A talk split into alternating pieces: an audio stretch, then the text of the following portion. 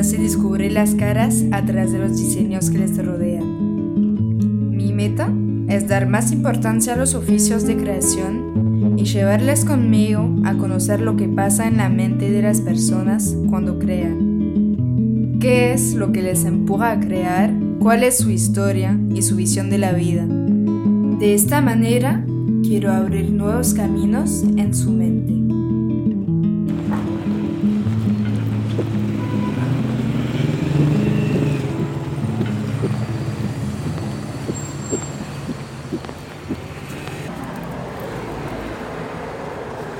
Perrito.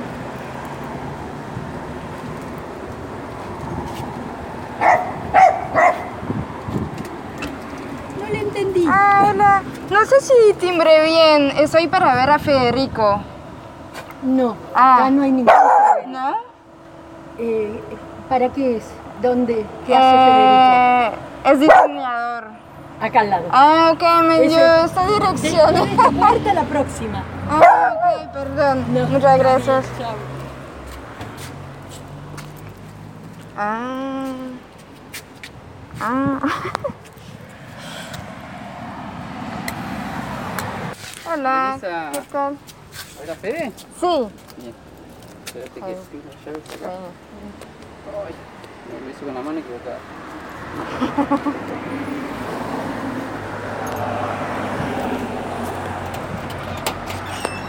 Hola.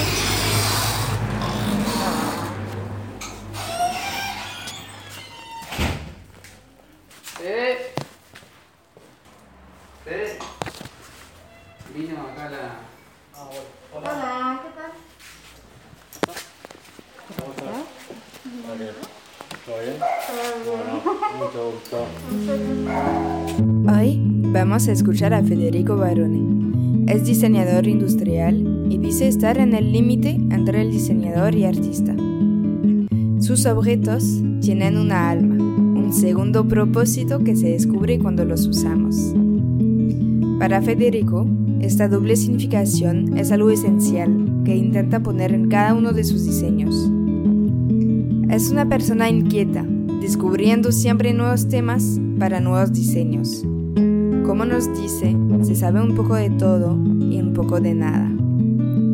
Esta búsqueda constante es lo que le cautivó en este trabajo. En esta charla vamos a pensar el objeto en su totalidad, su propósito, su uso, cómo nace y cómo vive. Me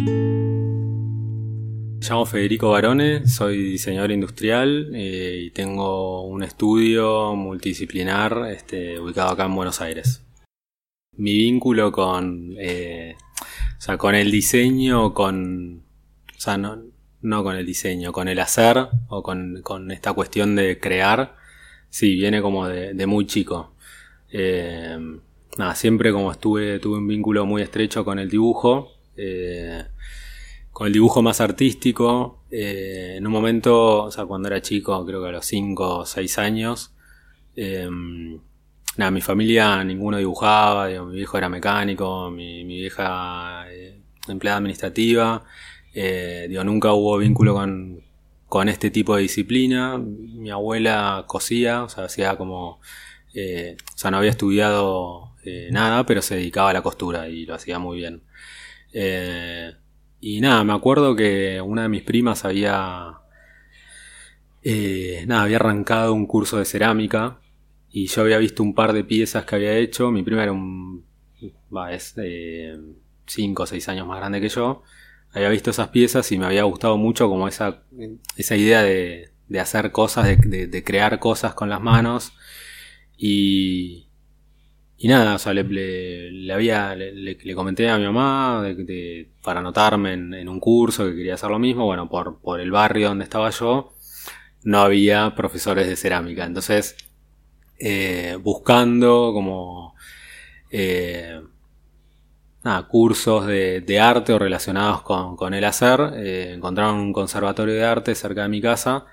eh, y bueno, ahí arranqué a los 5 años, eh, donde yo, te- yo dibujaba siempre, yo jugaba a dibujar, que me parecía que era como lo más divertido del mundo, me sigue pareciendo lo más divertido, más allá de que ahora es como una herramienta de trabajo. Eh, nada, este, y arranqué ahí y ahí aprendí, nada, aprendí mucho, digo, como las, sea, técnicas de dibujo, las bases de, como de muchas disciplinas artísticas, porque era, al ser un conservatorio de arte, teníamos mucho de dibujo artístico, este, o sea, teníamos que como replicar disciplinas artísticas, tipo, no sé, futurismo, impresionismo, todas estas cuestiones, eh, con las técnicas, eh, y después teníamos mucho de anatomía, eh, que era como, o sea, nada, me parecía súper interesante y, o sea, no hice, o sea, no aprendí a hacer cerámica, pero bueno, aprendí a, dibujar y como que ahí se plantó un poco el germen este de, de lo creativo, la creación, ¿no? Como que sí, viene de hace ya varios años, a los 5 o 6. O sea, tengo el recuerdo de, una, de, mi mamá o mi abuela que me decían que si dibujaba y después cuando me juntaba con amigos o con vecinos o con mi hermana, cuando o sea, elegíamos un juego, era bueno, dibujemos. Y muchas veces funcionaba y otras veces este, tenía que jugar yo solo, pero bueno. este, sí, arrancó como de, de muy chico.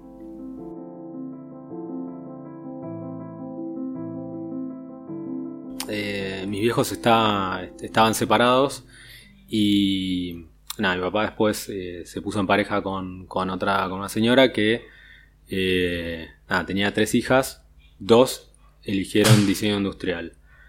La, más grande, era también tres años más grande que yo, y yo cuando estaba decidiendo un poco qué hacer con, con mi vida post secundaria y, y, un poco eligiendo el camino profesional, eh, nada, estaba como entre arquitectura, este, bellas artes, eh, digo, siempre relacionado con, con esto de, usar la mano y la cabeza para, para hacer. Y nada, encontré esta, o sea, yo conocí un poco, pero bueno, eh, como escuchando un poco de qué se trataba eh, la carrera a través de, bueno, de esta, de, Luciana, que es una media hermana.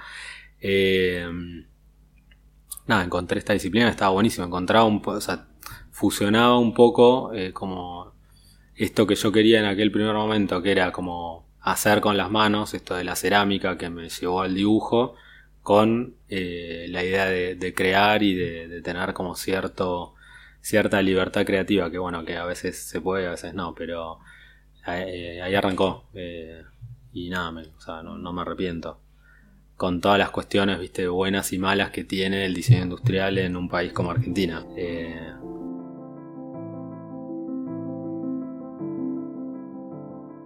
lo malo es que se llama diseño industrial en un país que de industria tiene poco y, o está como muy lastimada.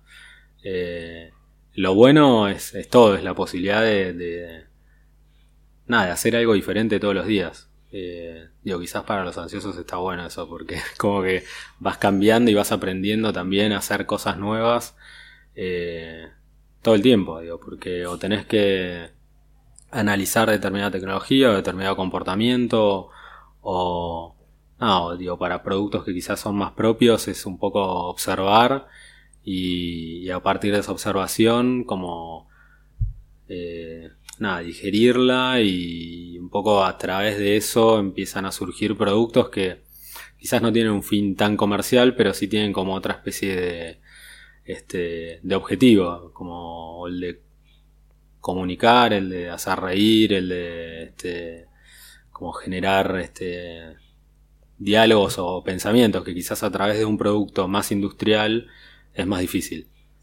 Eh, pero bueno, sí, me parece que lo, o sea, lo bueno de, la disciplina es todo. A mí me encanta, o sea, estoy como. Eh, nada, enamorado. De la, me, parece fascinante, sí. ¿Qué, ¿Qué, es lo que te gusta más en esto? Eh, todo. Digo, no sé, porque la verdad es que hice muchas cosas. Digo, hice desde objetos en porcelana y cerámica, volviendo a ese, a ese inicio, que o sea, no los hice yo porque no, no tengo los hornos ni las herramientas y, bueno, nunca hice el curso de este, pero sí, eh, nada, pensé productos donde, bueno, el material o el, contenedor de esa idea iba a ser eh, la cerámica o la porcelana. Eh, y después nada, o sea, desde, desde ese tipo de productos hasta productos quizás que, que tienen como un... Este, o sea, están como más involucrados con, con la industria más pesada, digo, inyección plástica, ese, que, quizás aparecen en la página algunos, pero bueno, es como un poco un mix de, de, de cosas. Y bueno, es, esa, es, es, ese abanico de herramientas y de posibilidades que, que te da el, o sea, el diseño industrial, que es como que, o sea, sabes un poco de todo y un poco de nada, entonces todo el tiempo tenés que eh, investigar y, y aprender para poder... Eh, ah, para poder crear y poder mejorar lo, lo que estás haciendo. Eh, creo que viene un poco por ahí. ¿Y cuál es la, la base de, de, cada creación, de cada proyecto? ¿Sos vos que, no sé, de repente dices, ah, sería buenísimo hacer esto? ¿O son clientes que vienen y que te piden algo? Eh, bueno, hay, hay, un poco de los dos. Eh, a ver, yo arranqué, yo arranqué a, a a trabajar de diseñador, llamémoslo, desde los 22 más o menos. O sea, arranqué como en, trabajos vinculados con el diseño que, Dios, estaban vinculados con el diseño, pero en un trabajo, este, no era objetivamente diseñar ni crear, sino que era, por ejemplo, no sé, mi, mi primer laburo fue como operario láser, entonces, de, de una empresa que producía elementos de diseño. Entonces, a partir de ahí logré entrar al departamento de diseño y, este, y bueno, como que empecé a laburar de, diseñador en sí, ¿no? Em, pero bueno, para que me parece que me fui un poco por las ramas, ¿no? No, está bien. A mí me gusta eh, también cuando la ah, gente... porque digo, es como que es como volver al futuro, volvemos al pasado y volvemos a... Está bien. Em, pero bueno, ¿no? El, la pregunta era un poco el germen, ¿no? De dónde salen los... No, los, los clientes, si era poco por, por clientes o si era por, por incentivo, incentivo propio. Bueno, un poco viene, sí, de, de los dos. Eh, había arrancado de, de muy chico a diseñar, trabajé mucho tiempo en relación de dependencia y en un momento decidí como, nada, independizarme y, comenzar este camino, eh, nada, en el mundo del diseño eh, solo, ¿no? Ahora, ahora somos, somos más, pero eh, y entonces, bueno, esos primeros productos quizás sí venían como de, del interior, de inquietudes mías eh, propias, que, digo, como más por un, afán de, de hacer, eh, sin un objetivo quizás tan claro. Eh, digo, el objetivo quizás cuando viene un cliente y te dice necesito hacer tal producto, como quizás algunas piezas de, de mobiliario que estoy haciendo ahora, o quizás otros productos que están más relacionados con, con el diseño industrial, quizás, no sé, hay productos que hicimos que son unas botellas este, para eh, un diseño nuevo de botellas, este, como eh, en ese caso sí viene como eh, por un requerimiento este, de un cliente, con una idea ya, con, este, con, con especificaciones quizás más claras, no tan libre. En, en, cuanto a otros productos, digo, no sé, pensemos en, en, el pingüino empetrolado, en polución natural, que quizás esos fueron de, de los primeros productos que, que empecé a hacer este, como estudio, eh, sí venían como por estas inquietudes eh, propias, digo, como que yo era mi cliente. Eh, ¿Esas creaciones fueron a los, a los 22 años, dices? No, no, esas, no, esas fueron a los 20... A ver, Pingüino Petrolado y Polución Natural fueron a los 27. En realidad Pingüino Petrolado es anterior. Uno de los primeros productos que, que pensé cuando estaba trabajando en relación de dependencia fue como el Siéntate Teta. Que Siéntate Teta sí, lo, me acuerdo que estaba en la facultad y nada, había hecho un par de dibujitos, tengo unos renders malísimos y unos modelados como muy básicos. Y ahí empezó el germen y después creo que a los 25, nada, como que ya encontré un proveedor a través de, este, de un cliente y bueno, nada, o sea, ahí surgió eh, uno de los primeros. Eh, pero bueno, sí, viene un poco, o sea, es como que hay, hay dos hemisferios o dos, o dos áreas, como este, la parte quizás que responde más a, requerimientos de clientes con necesidades este, muy puntuales y otra área que es un poco más libre, que te permite como crear y desarrollar productos eh, propios y que en cierto punto esos productos como que yo trato de que tengan como, o sea, sea, para mí un producto tiene que tener como, eh, o sea, alma, llamémoslo, o un sustento más allá de, la forma, digo, como, eh, o sea, la forma o el material o, o, ese, o esa cosa tangible, más allá de que me, encanta llegar a eso y, tocarlo al final y como entender cómo se lleva eso, eh, es como una, medio una excusa, algunos productos está bueno, digo, es más interesante lo que está dentro que lo que está que lo que está fuera, la piel misma, ¿no? Eh, o sea que cada, cada creación que haces tiene un significado escondido, vamos a decir. Sí, quizás algunos son más, tienen como un, eh, un mensaje entre líneas, digo, no en todos los productos se puede hacer, entonces digo, con, con los productos en los que se puede, donde, donde tengo como más eh, posibilidad de, este, de proponer, eh, sí, trato de que, que haya algo, por lo menos que como que esa primera idea eh, me genere como, como esa pasión o esa pulsión por hacer. O sea, como eh, de donde hay algo más que, esa forma o ese material que va, que va a surgir, me parece que tiene mucha fuerza porque también lo hace el producto más sustentable, le permite como nada, atravesar el tiempo y generaciones sin envejecer con la mejor, la, menor cantidad de, arrugas, ¿no? Como, eh, entonces sí, cuando se puede, sí trato como de, bueno, como de, de, imponer o de, o sea, que aparezca como esta parte conceptual, donde, que es un poco más o abstracto, está como esta idea del, mensaje. Eh,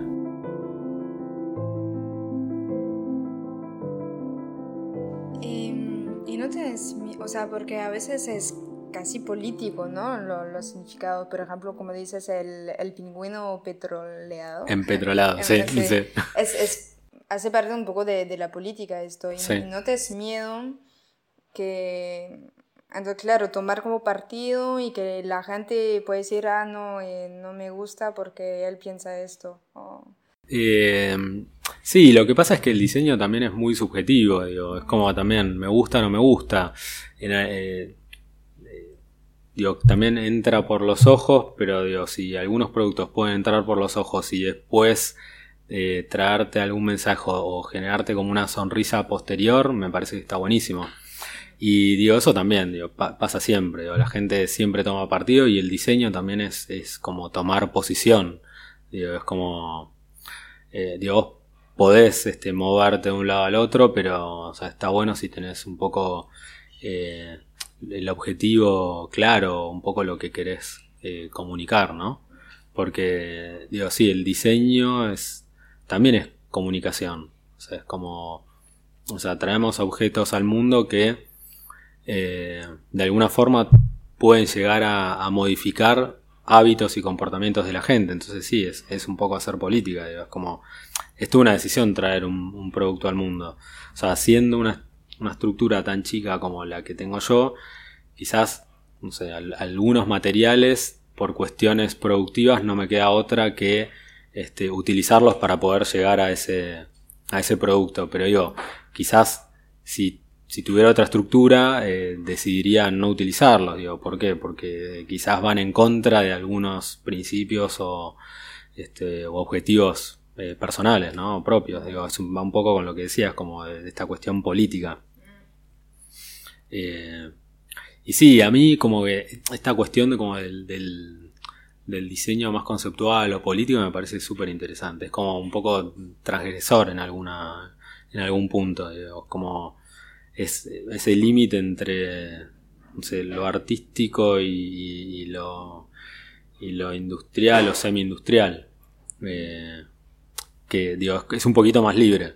Porque por ahí digo, los productos más eh, digo, no sé, en cuanto a mobiliario, está en el mobiliario tenés como, tenés cierto público que gusta determinadas cosas, quizás, digo, algunos productos que hice de mobiliario, o sea, los hice sabiendo que no eran para todo el mundo, o sea, que digo, ahí yo estaba tomando posición y bueno, sigo tomando posición por esa idea que tenía y por esa, eh, por eso que quería contar o que quería que el producto, este, eh, demuestre o hablara, no sé, en el caso de, de eh, la silla es una silla que, eh, o sea, es una silla que en, un, en una primera mirada eh, parece que está ergonómicamente mal, porque o sea, las patas de- del respaldo están inclinadas en la posición contraria a, la ergonomía, a lo que dice la ergonomía, pero en realidad es una silla que el respaldo se, eh, se transforma y se adapta cuando entra en contacto con, eh, nada, con la persona que lo va a usar. Entonces ahí sea, eh, fue como un poco consciente e inconsciente buscar generar esa sorpresa o esa eh, o ese pensamiento como que bueno o sea, está mal pero cuando lo usas está bien. Entonces te, te genera como ese choque y, y- y en cierto punto te o sea, termina gustándote más el producto. Digo más allá de eh, de lo estético no digo como en esa experiencia de- del producto eh, que es como más intangible porque es como es, es la sensación que te da cuando lo probás. Eh, que no es lo mismo eh, que no es la misma sensación que cuando ves el producto cuando ves como esa forma pensás algo y cuando lo probás y entendés cómo funciona o sea todo eso que te habías armado medio que se destruye y empieza a aparecer como la sensación nueva Eh, sí este que como que digo con algunos productos pasa eso como que bueno es eso que tomo tomo partido y bueno y sí, digo, tomar partido tiene consecuencias. Tomar posición, ¿no?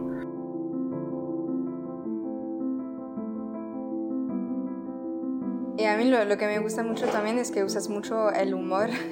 Sí. y, y está bueno. ¿Es algo importante para vos de, de manejar como el humor en el diseño? Y sí, me parece que. eh, sí, como que. O sea, lograr generar esta. o no sé si simpatía o esta sonrisa o esta empatía con, con quien lo va a comprar o, quien, o con quien lo va a ver, no sé, sea en, un local, en el showroom, en una galería, donde sea, me parece que está buenísimo. Digo, eso, o sea, me parece que le da más fuerza al producto. Digo, es como un poco el humor, eh, la ironía en algunos productos, pero sí, o sea, como que en, esa primera etapa, eh, cuando arranqué como, como estudio independiente, quizás eh, el humor estaba más presente. O sea, ahora está, pero quizás como eh, madurado. Digo, como que quizás no es, no era tan inocente como, como antes. Pero sí me parece que digo, el humor es importante. O sea, el humor y el color o las formas que quizás recuerdan eh, a otras sin, sin intentando no ser tan literal, pero sí, el, como, como eso, viste, como que que te sorprenda y que y si hay un poquito de humor mejor. este, sin irme a, a- a la comedia, ¿no? Pero me parece, digo, este, digo, creo, creo que hay productos en, de, de grandes diseñadores que como que tratan el, esto de- del humor y está buenísimo, es como que le, le da, le, le aporta ese extra como en, est- en esto que digo, que tiene que tener alma o algo, y es como, no es solo el material, eh, o sea, está la historia y bueno, está esta otra parte de que si te, si te saca un razón- una sonrisa, mejor todavía, ¿no? Sí. Porque hablas mucho entonces como de, de dar un mensaje y de que el objeto tenga un alma, es algo que es más importante que la función del producto. Y eso, sí, a veces me pasa que sí, sí, la, como que me veo eso de forma y función y digo, eh, siempre depende del producto, pero, eh, pero sí, muchas veces, eh, o en algunos productos elegidos puntualmente, sí, la función quizás, que son, que son productos que terminan siendo, eh, digo, para entendidos, llamémoslo. Eh, pero sí, es, este, la función quizás queda de lado en pos de, eh, de esta idea o de este mensaje. Eh, digo, a veces uno tiene que jerarquizar o medio esto de tomar partido y bueno, decidir o sea, qué quiere priorizar. Entonces, en algunos casos quizás es inevitable bueno, que convivan las dos. Eh, o sea, la función perfecta y, este, y el sentido de esto que quiero comunicar. Entonces, sí, a veces eh, pasa eso que o sea, decido este, dejarlo de lado. Quizás eso, eh, digo, me posiciona como medio, eh, como en este límite de- de- del diseño industrial, ¿no? Porque, Digo, el diseño industrial tiene que cumplir una función, tiene que resolver un problema. Digo, a veces quizás ese problema no lo resuelvo eh, con la función del producto, pero trato como de, de, encontrar otra vuelta a esa resolución del problema o es otro problema que no necesita ser este, solucionado a través de, un producto en sí. Y por ejemplo, eh, polución natural, que es como es el, es el florero este, que bueno, es, es como la silueta de una fábrica, eh, pero en lugar de, echar humo a esta fábrica es un florero, entonces eh, es como si la fábrica estuviera escupiendo flores, que es algo como medio utópico, imposible, ¿no? Entonces bueno, es una cosa que... Eh, o sea, trabaja entre el, contenedor y lo que va a contener porque quizás vos ves el, objeto solo y el objeto solo te dice algo, o sea, entendés que es, que es la silueta de una fábrica y que quizás está hecho en porcelana y que, está, que te puede gustar o no la forma, pero cuando entra en contacto y a, trabajar y a complementarse con las flores lo, o lo que sea que pongas ahí, este, ahí el mensaje como que toma, toma más, más cuerpo y solidez. Eh, digo, lo mismo en el, pingüino quizás... Eh, digo, está, tiene como estas manchas que son todas diferentes y también el contenido cuando vos servís es como que bueno, o sea, es un poco eh, poquito violento con humor, ¿no? Como cazador casado. Cazador casado es como medio la revancha de la naturaleza donde en lugar de, de ser una alfombra eh, hecha con la piel de un animal, o sea, es la misma silueta, pero este, donde está el, la vestimenta del cazador. Entonces como que se da vuelta un poco la, eh, la tortilla, digo, y es como... Sí. Y eso hace pensar, porque tenés un poco de humor y a la vez, digo, puede caerte bien o puede caerte mal, eso es también tomar partido, porque... Eh, pero bueno, sí, pasa, pasa eso, es como con, con esos productos, eh, en algunos trabajos, como esa, esa dualidad donde el producto funciona cuando, o funciona mejor cuando está el, contenido. Me parece que eso como que le da, le da más peso a la idea y al producto final. Eh, por eso quizás en algunos está el mensaje entre líneas, por ejemplo, en el Candelabro Drago, quizás como que fue una serie donde estaba esta, esta dualidad y esa complementación entre producto y contenido, donde es la, como la silueta del dragón, pero bueno, funciona cuando está la vela y, la, y terminás de, de entender eh, el concepto y la historia del producto cuando la vela se empieza a terminar y ves que de la boca del dragón sale una llamita de fuego. Eh, entonces eso es como es, es un lindo desafío. Sí. sí, porque es un desafío, no es fácil, ¿eh? No, por eso es como, porque digo, no digo que llegar a un producto sea fácil, pero digo, llegar a un producto a través de, de todas estas eh, decisiones o de, de todas estas...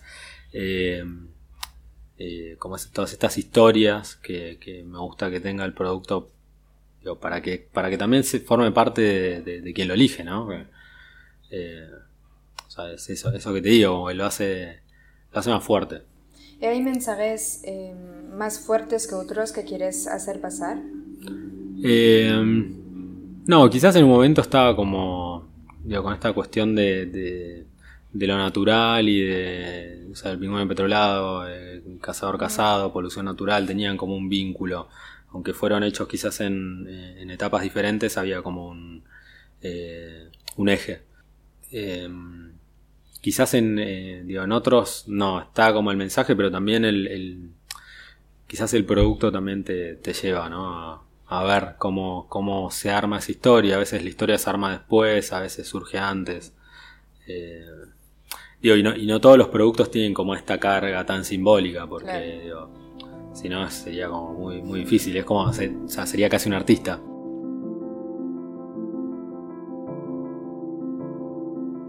Y yo veo que en tus diseños se nota mucho la identidad argentina. No sé si es algo que eliges, que te das cuenta de este lado. La verdad es que no. Es, quizás, es, quizás es medio inconsciente. O sea, creo que a, a pesar de que los productos, eh, digo, algunos son más figurativos, otros no, otros exploran texturas materiales o eh, distintas, eh, no sé, formas de, de hacer.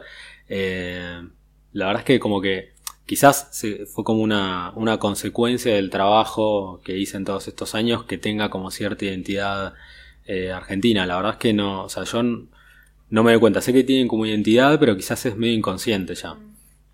Eh, digo, reconozco que hay formas que, eh, que son propias eh, mías de- de- del trazo y de este y de la forma en la que llego a los productos, pero pero no, bueno, no, la verdad es que no, es quizás es inconsciente, es como es un poco todo ese background que tengo, el- o sea, la historia con la que cargo, que hace un poco que los productos eh, tengan esta identidad. Eh, no sé si es buscado. Eh, digo, la, identidad argentina también es, es como. Es un poco un, un cambalache, como una mezcla de. Somos una mezcla de. Este. eh, nada, distintos pueblos. Entonces. eh, somos como. eh, hijos sin padres, como, ¿no? Como una cosa medio. Eh, digo, somos un poco italianos, un poco españoles, un poco este, sudamericanos, eh, pero por lo menos, no sé, quizás acá en Buenos Aires, quizás inconscientemente nos sentimos más europeos que latinoamericanos. Es medio raro, ¿viste? Como, como es el porteño. Eh, pero sí, lo de la identidad argentina, este, no está buenísimo que lo digas porque no me había dado cuenta. es inconsciente. Quizás en, en- en los materiales o en las texturas que elijo usar. Sí, Eh, pienso que es un poco de todo y es normal, o sea, vives acá y... y Sí. Sí, es sí, y bueno, es como pero- es, o sea, uno se inspira, eh, digo, observando, viendo el, el paisaje urbano, o, digo, cuando tuve posibilidades de viajar también vi otras cosas, pero también, eh, digo, hay, hay una realidad que estamos como muy globalizados ahora, entonces como que, eh, quizás si uno entra mucho a internet también se contamina y ve, o sea, hay como cierta, este, eh, como un, digo, una, clonación en algunos productos eh, del, del universo del diseño internacional, ¿no? Eh, pero bueno, nada, está buenísimo esto que me digas de, de la identidad. Quizás es esto, no sé, de como de, de- del truco de buscar sorprender o quizás viene un poco por ahí, no sé, ahora como analizando la- las palabras. No, es que, o sea, yo- a mí me, me parece que tiene Sí. una identidad argentina eh, fuerte porque, que claro, es, lo veo argentino en los temas que tocas, Sí. eh, en los materiales, en los colores, en, en el tipo de humor que usas también. Sí. O sea, me parece que es re Sí. argentino todo. No, está bueno eso que decís, porque quizás el tema del- de los materiales o, o los recursos, eh, un poco volviendo a lo que te decía de el diseño industrial en Argentina, digo, acá, o digo, quizás afuera también pasa, pero eh, digo, no contamos con todas las herramientas o todas las posibilidades tecnológicas para traer productos. Entonces, eh, digo, hay, hay una frase acá que es tipo, lo atamos con alambre, que es como, bueno, lo, lo hacemos como podemos, y está el ingenio ese de lograr hacer un producto con pocos recursos.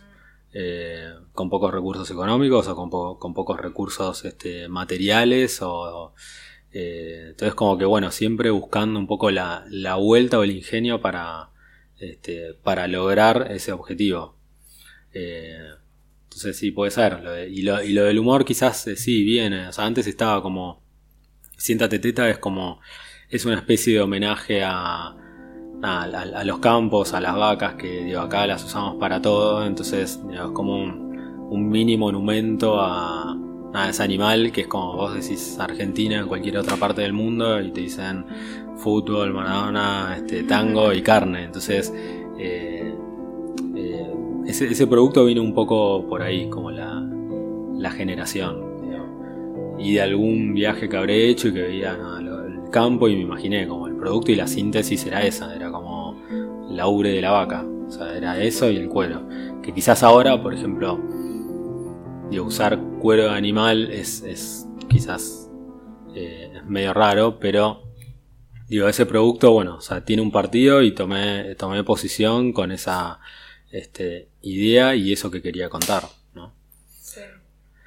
Em, y sí, algunas texturas, por ejemplo, no sé, para lo de lo del Centro Cultural Recoleta, eh, eh, o sea, me inspiré un poco también en el paisaje urbano, en la forma en la que, en la que tienen los adolescentes, por lo menos en la investigación que, que hice en el momento de conceptualizar los productos. Eh, nada, la forma que tienen de relacionarse con, eh, con el paisaje urbano, porque lo- los muebles del Recoleta eh, surgieron con un requerimiento específico y con un requerimiento específico de los chicos a quien iba a estar destinado eh, este, este proyecto, ¿no? Porque lo de Recoleta fue para el, espacio clave 13 y 17, que es como el, espacio adolescente. Eh, donde se, hacían, o se siguen haciendo, ahora bueno, en pandemia es más difícil, pero se hacían distintas actividades artísticas, desde eh, cursos de teatro, fotografía, eh, canto, baile. Y, era- y es un espacio que mutaba todo el tiempo. Entonces eh, surgió esta colección que se llama Mutantes, un poco por esta cuestión de los adolescentes que son y no son, porque en la adolescencia tenés, es como ese periodo donde este, no sabes un poco quién sos, estás en contra de todo, estás cambiando, estás como transformándote en, el adulto que vas a ser. Eh, entonces estás como en una mutación constante y este lugar también se transformaba todo el tiempo. Entonces, bueno, la elección de los materiales también responde un poco a esta cuestión de texturas, a, la, a, esta idea de, de lo que se transforma o que parece que está en, proceso de transformación o que tiene cierto movimiento. Eh, y después, eh, o sea, responde un poco a esta idea de el uso que le daban, que es como es un uso, nada, no te importa nada, lo golpeas, lo tirás, también tenías, o sea, movías las cosas, quizás, digo, no vas a agarrar una silla y apoyarla como si fuera una silla de, del Vitra, del Museo Vitra, no, acá o sea, la agarrás y la tirás y la pilás y bueno, y, y- entonces un poco la elección del material como metálico respondía un poco a eso y a eh, y esta situación como medio eh, urbana y no tanto, porque digo, tiene algo de plaza y de, y de, esa idea de, de- de bancos urbanos o de, o de material que tiene que resistir eh, en el tiempo, ¿no?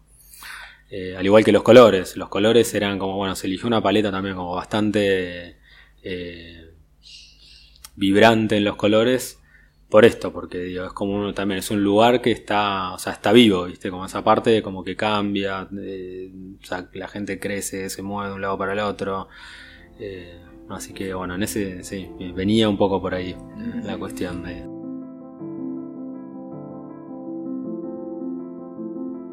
¿Y cómo trabajas? ¿Cómo empiezas un proyecto?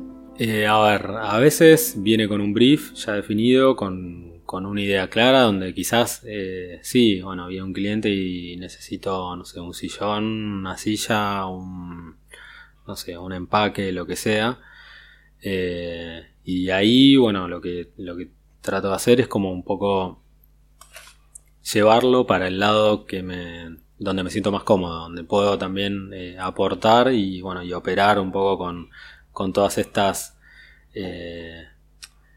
con todas estas eh, ideas o o, este- o esto en lo que creo, ¿no? Como que, que tiene que tener un producto. Y, y en otros casos sí, quizás es como más orgánico, se va dando por, por una idea o por observar o por la necesidad de, de algún producto en particular para o el catálogo o para eh, o por una decisión, digo, a veces digo, no voy a negar que quizás a veces son caprichos de, de- de diseño, porque digo, este producto tiene que estar para contar tal cosa y, y bueno, termina siendo más un producto eh, arte que, que un producto funcional.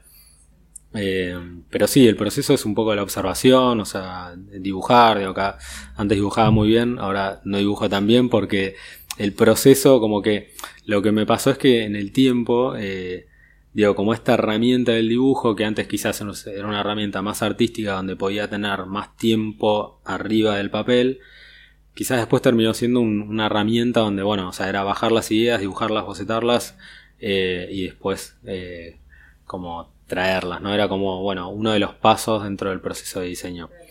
Eh, pero sí, digo, es como está esta, esta gestación de la idea, el, esta conceptualización o bueno, eh, analizar, este, observar un poco, digo, como que quizás eh, actitudes, gestos eh, y otras veces quizás surge surge simplemente de observar. O sea, no sé, por ejemplo, en, las mesitas post-it bendit, como nada, o dibujando también encontré el papel doblado y me pareció que era interesante, esa cosa llevó a, otra, eh, a hacer una prueba, después que un poco bajarlo a, a, qué, digo, a qué producto, en qué producto podía utilizar ese recurso formal y gestual ¿no? del material. Eh, entonces, digo, sí, el proceso es como un poco esto, la conceptualización, el dibujo, la prueba, observación y, y después también mucha maqueta, prototipo, este, algunos productos quizás este, se hacen en maquetas como más básicas o simples que no tienen como mucha mucho valor estético, sino que tienen más que nada como esta eh, esta posibilidad o este, esta posibilidad de validar eh, determinadas cuestiones, o ya sea ergonométricas, formales o funcionales.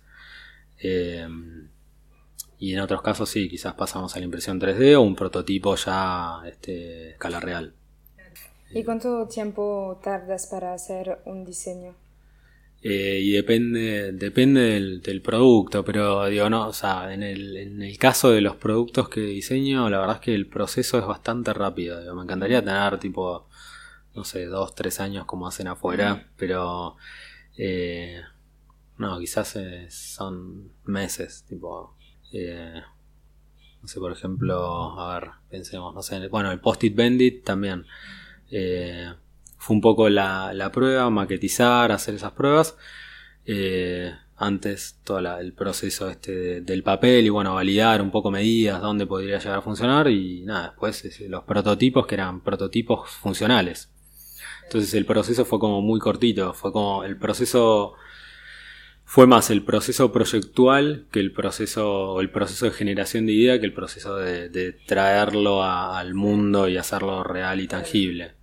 Eh, quizás en otros, en otros productos que hay un par de decisiones que estoy haciendo ahora donde eh, involucra otros procesos tecnológicos eh, donde son unos sillones donde hay tapicería, hay carpintería, hay ajustes también, Digo, quizás se tarda un poco más, digo, no solo por eh, cuestiones técnicas, sino también por eh, nada, vicisitudes propias de, la posibilidad de conseguir materiales, porque digo, a veces también, digo, con esta pandemia se hizo, o sea, hubo como una, este, nada, faltante de, de, material, digo, clavos, tachas, en lo que es tapicería, espuma para poder, este, prototipar. Entonces todo eso también retrasa un poco el, proceso, pero eh, pero sí, digo, no sé, son un año como máximo. O sea, no sé si algún, producto tardó más. Durante un año que, haces todo este proceso, eh, ¿cómo, ganas dinero? Eh, bueno, o sea, hay, productos que ya, o sea, ya se generó una, una rueda donde algunos productos ya tienen como cierto este, terreno ganado. Eh, y después también en el estudio lo que, lo que se hace es, eh, nada, se, hace como un servicio de diseño a clientes donde eh, se diseña y se desarrolla productos y se, se, colabora en, lo que es generación de nuevas ideas, en creatividad, este, diseño de packaging. Entonces eso quizás como que permite sustentar esta otra área de eh, que es quizás un poco más libre, ¿no?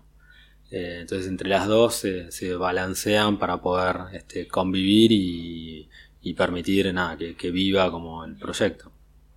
Eh, pero sí, ahora estoy tratando de, de, contactarme con, bueno, en realidad ya hace, hace tiempo, desde los últimos viajes, nada, entré en contacto con algunas empresas de diseño, pero bueno, el proceso quizás afuera para lograr diseñar eh, para empresas este, internacionales quizás es como demasiado largo, hay muchas idas y vueltas. Eh, a veces parece que está todo bien y se vuelve para atrás, entonces como que a veces es como es un poquito frustrante eso.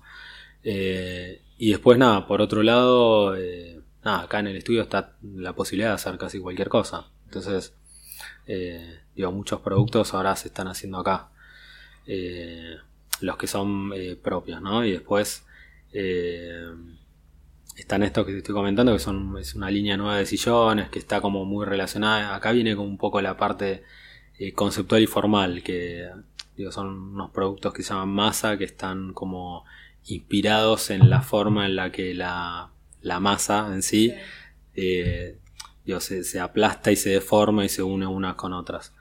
Eh, entonces todo eso tiene como un proceso de, de desarrollo con tapicería y con proveedores que es un poquito más largo. Eh, pero bueno, sí, básicamente eh, es esto, o sea, son como dos áreas. El área de el estudio que genera productos de diseño de ediciones limitadas o productos de, de diseño en serie. Y esta otra área que, este, nada, o sea, se ofrece y se colabora con empresas en cuestiones de diseño y desarrollo eh, industrial. Eh, cu- ¿Cuánto están en el estudio? Y ahora somos dos, eh, sí, ¿Poquito? sí, sí, Para somos... todo lo que me estás Sí, sí, por eso, sí. Eh, sí, dos y de dos barra tres. Eh, depende de los proyectos, pero eh, sí, sí, es que es como un poco esquizofrénico el, el- el trabajo. Porque sí, vamos saltando como de un proyecto a otro, como que también implica, bueno, un poco organizar eh, bien los esquemas y, y a veces, digo, hay productos y proyectos que salen más rápido. Eh, pero sí, es... Claro. Yo recuerdo que durante mis estudios, o sea, había una parte durante un año o hacemos como muchos proyectos y, y el otro año fue un proyecto de todo el año y me di cuenta que tener varios proyectos te, te cansa mucho porque Sí. siempre cambias de tema y, y, y sí. es Sí, sí, sí, es como, es, es como que vas saltando, vas eh, avanzando en el tiempo y rebobinando y, y a veces pasa que sí, hay proyectos que se involucran y se empiezan a, cruzar, eh, proyectos de desarrollo interno del estudio y proyectos con este, eh, crea- creatividad para clientes este, externos y bueno, sí, es como ir balanceando y bueno, organizar la semana para que, para poder este, avanzar con todo sin tener muchos retrasos ni con los productos propios del estudio ni con los clientes. Y después también está toda esta cuestión de eh, nada, ir a visitar proveedores, este, todo eso también es un tiempo extra que te lleva, este, eh, digo, se lleva como mucha, muchas energías también. Eh, pero sí, es tal cual como decís, digo, laburar en muchos proyectos a la vez cansa más que tener uno solo. ¿Y tienes trucos para no vol- volverse loco? y un poco volverse loco. no sé, sí, no, un poco, sí, es organizarnos como podemos eh, y bueno, y tomarlo con calma, porque a veces eh, uno se arma un calendario y ese calendario o, o esa idea, ese ideal del tiempo, eh, a veces eh, en la realidad se hace difícil porque empiezan a aparecer como imprevistos o no sé, matrices que salen mal o en el caso de la producción o de los prototipos, entonces hay que volver atrás y después meter el otro proyecto que estaba en desarrollo y tratar de terminarlo para poder volver al otro, sí, es un poco...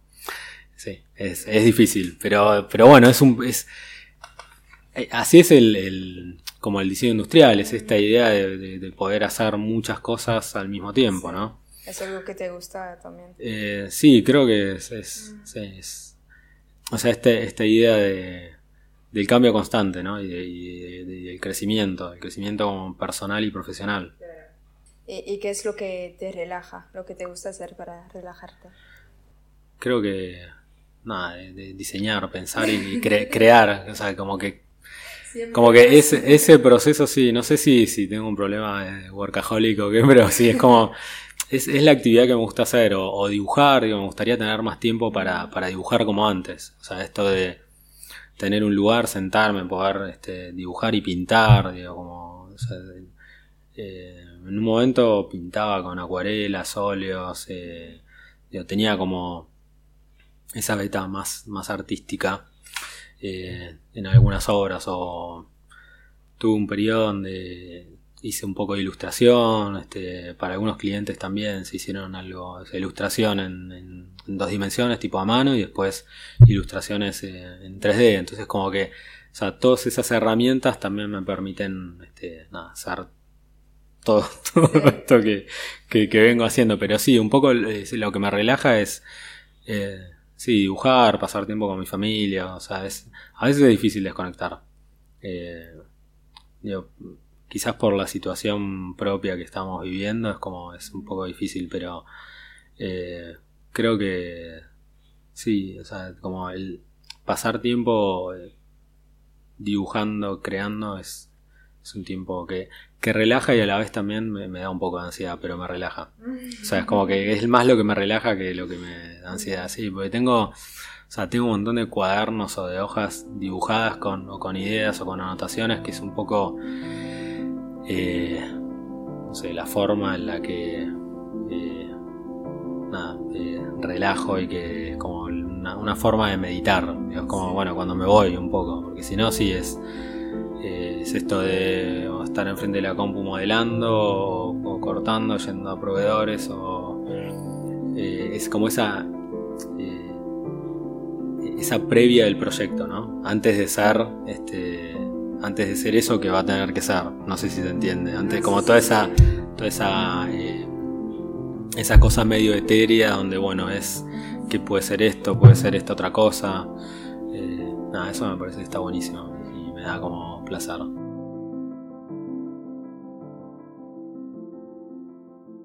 ¿Tienes referentes, algo que te, te- algo o alguien que te inspira? Eh, no, es una. es- creo que no. O sea, tuve eh, varios referentes, o digo, quizás como son trabajos puntuales que me generan como esto, o, o una sonrisa, o, o a veces como tipo ves laburos y decís. Eh, O sea, es una idea genial porque no se me ocurrió a mí, que son como, o sea, es, es esa idea, viste, que es como, eh, a ver, no sé, bueno, es que, o sea, es difícil porque viste que a veces mis productos tienen un poco de todo, entonces como, o sea, es, eh, No, pero digo, no, es que hay como una linealidad, no sé, el trabajo de Konstantin Gruchik me, me gusta mucho, eh, de Sebastián Errázuriz, que es, eh, nada, es, es más artístico el trabajo que hace y está, me parece que es genial. Eh, bueno, ahí te nombré dos que son, o sea, es uno es como tiene como la beta artística más desarrollada y el otro, o sea, uno es alemán, el otro es chileno y tienen como esta cuestión de esa, esa dualidad, ¿viste? Uno es como, o sea, es un diseñador industrial que trabaja con eh, met- metodologías y tecnologías como super industriales que, y son productos que tienen como también mucho carácter y los de, de Rasuris eh, me parece que está buenísimo eh, nada, esto como que el, el concepto previo que tiene y el producto que termina siendo como medio artístico, ¿no? O sea, es más, él es más artista que, que diseñador. Ellos dos son como bastante, son una inspiración importante. Y acá, digo, bueno, o sea, Ricardo Blanco es como un prócer del diseño argentino. eh, que no tuve tanto contacto durante la época universitaria, sino que tuve más contacto después de en la, en la vida profesional y estuvo, estuvo bueno, fue un, un gran referente y él también tuvo como, viste, esos periodos más como eh, Memphis, llamémoslo, y eh, bueno, o sea, Sosa también, tipo, como, eh, no sé, Mendini, como todos esos popes, digo, también, o sea, están ahí.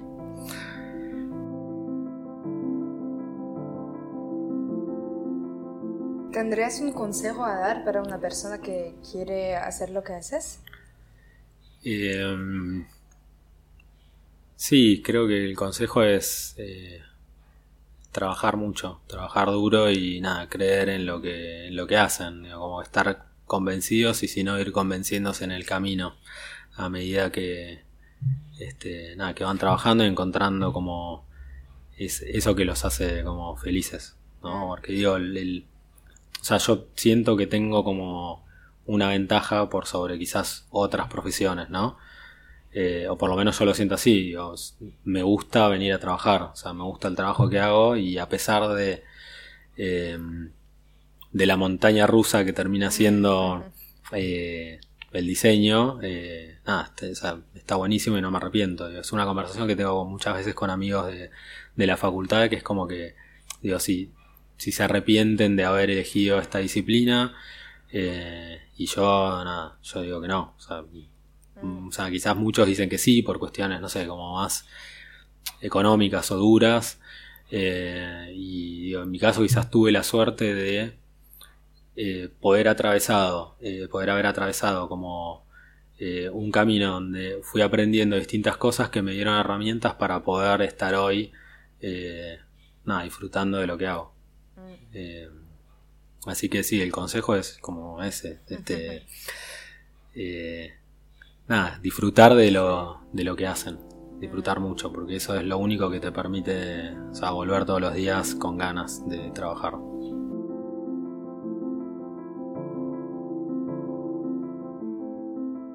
¿Qué es la creación para vos y qué representa en tu vida? A ver, la creación, digo, es. Es difícil de, de explicar porque digo, la creación puede tener como esta, esta cuestión como más religiosa de, de- de- como de la creación en sí. Y, y me parece que la, o sea, la creación, a pesar de que yo te digo esto de lo religioso y soy ateo, ¿no? Hace muchos años, pero eh, la creación para mí es como esta, esta posibilidad de, de traer lo que no está. O sea, como de, de hacer visible eso que está como en otro plano. Como que. O sea, que, o sea, que de repente lo encontrás vos u otra persona, digo, porque quizás está ahí en el aire, lo encontrás y lo, o sea, lo procesás, eh, se, hace, se hace tuyo y lo, y lo traes al mundo. Digo, es como. Es, es esa magia, ¿no? De, eh, Digo, cuando uno dibuja también es como que el, el lápiz es una herramienta, pero es mágica, porque cuando la apoyas en una hoja, de repente empieza a generar como esas líneas que antes no estaban. Entonces, pero eso está en otro lado, en la, en, eh, la cabeza, donde sea, ¿no? Pero me parece que es, un poco eso. Para mí es, es esa magia de traer lo que no estaba. O lo que, podría estar, ¿no? Porque quizás a veces eh, no termina siendo un producto, sino que es como nada, es eso, son palabras, textos, arte, es como es eso. Eh, eh, esa era para la, la de la creación, era una que es la creación, y la otra, ¿cómo era? ¿Qué representa en tu vida? ¿Y qué representa en mi vida? Y bueno, un poco todo, porque eh, es lo que me atraviesa todos los días. Eh, el, el diseño industrial tiene esto que, o sea, tiene mucho de creación, pero tiene mucho de proceso y digo, eh, digo, no es que cualquiera puede ser diseñador, pero hay varias instancias del proceso de lo que es la profesión diseño industrial que la podría hacer cualquier persona, ¿no? Eh, pero bueno, en este caso como esta idea de, de, lo creativo y de esta frontera entre el arte y, de, y, la técnica, me, parece que están buenísimas. Eh, como que esa dualidad y ese choque, viste, como es un choque interno también eh, mío de, eh, de qué quiero hacer, ¿no? Porque es, es un poco es eso que decíamos, como que tomar partido todos los días. Eh, sí, sí, no sé si, si, si, me, si me expliqué y si se entendió, pero bueno, sí, eh, va un Sí, poco por ahí. Sí, te entendí. bueno, muchas gracias. No, bueno, gracias a vos, estuvo, estuvo buenísimo. Se pasó, la verdad se pasó volando. Así que bueno, muchas gracias. Espero que, lo disfruten.